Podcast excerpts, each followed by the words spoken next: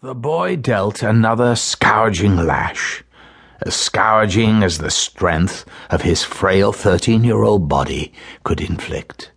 A body still foreign to sport or hard work. In fact, a body foreign to everything. Or almost. His shoulder was aching, and his right hand, gripping the bludgeon, was now covered in sores. Some had burst and were oozing hot goo. But he didn't stop. The whip sliced through the air with a piercing hiss and struck the target with a resounding clap that echoed through the narrow cell.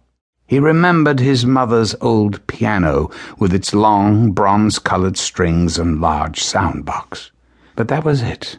No screams, no cries. Apart from his own huffing and puffing between the thrashes, all around was silence. The place was damp and windowless. Not too damp for a basement, though.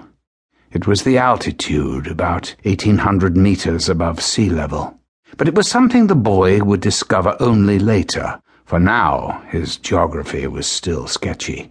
The only source of light was a faint bulb hanging from the ceiling, and the stench wafting in the room was unbearable. The man had shat himself again.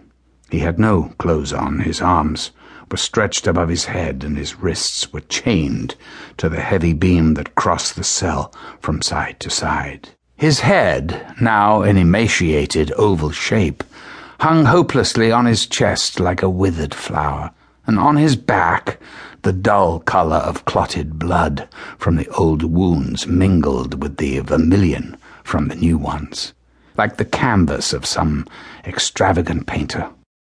A thick leather collar, once belonging to a large dog, clenched the prisoner's neck, and breathing was onerous.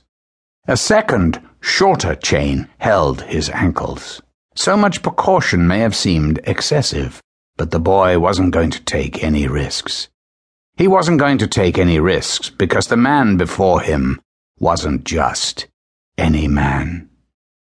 Again he struck him, again and again despite the searing pain in his hand, despite his agonizing shoulder, almost torn from his body at every thrust of his arm. Only when he was utterly exhausted did he drop the whip. The man turned his head to look back at him, a bit too far back. But no sound came, no crack of a breaking neck. His mouth, barely open, seemed frozen in an absent grin as if the jawbone had failed time ago. Drool dribbled down his chin. A quiff of encrusted hair hung over his smooth, high brow. But his pupils, now gone up behind his eyelids, were giving way to the white of his eyes, like two yolkless boiled eggs. But still he was looking at him. The boy was sure because that was how the thing he used to call Uncle Bob would look at him before doing something nasty.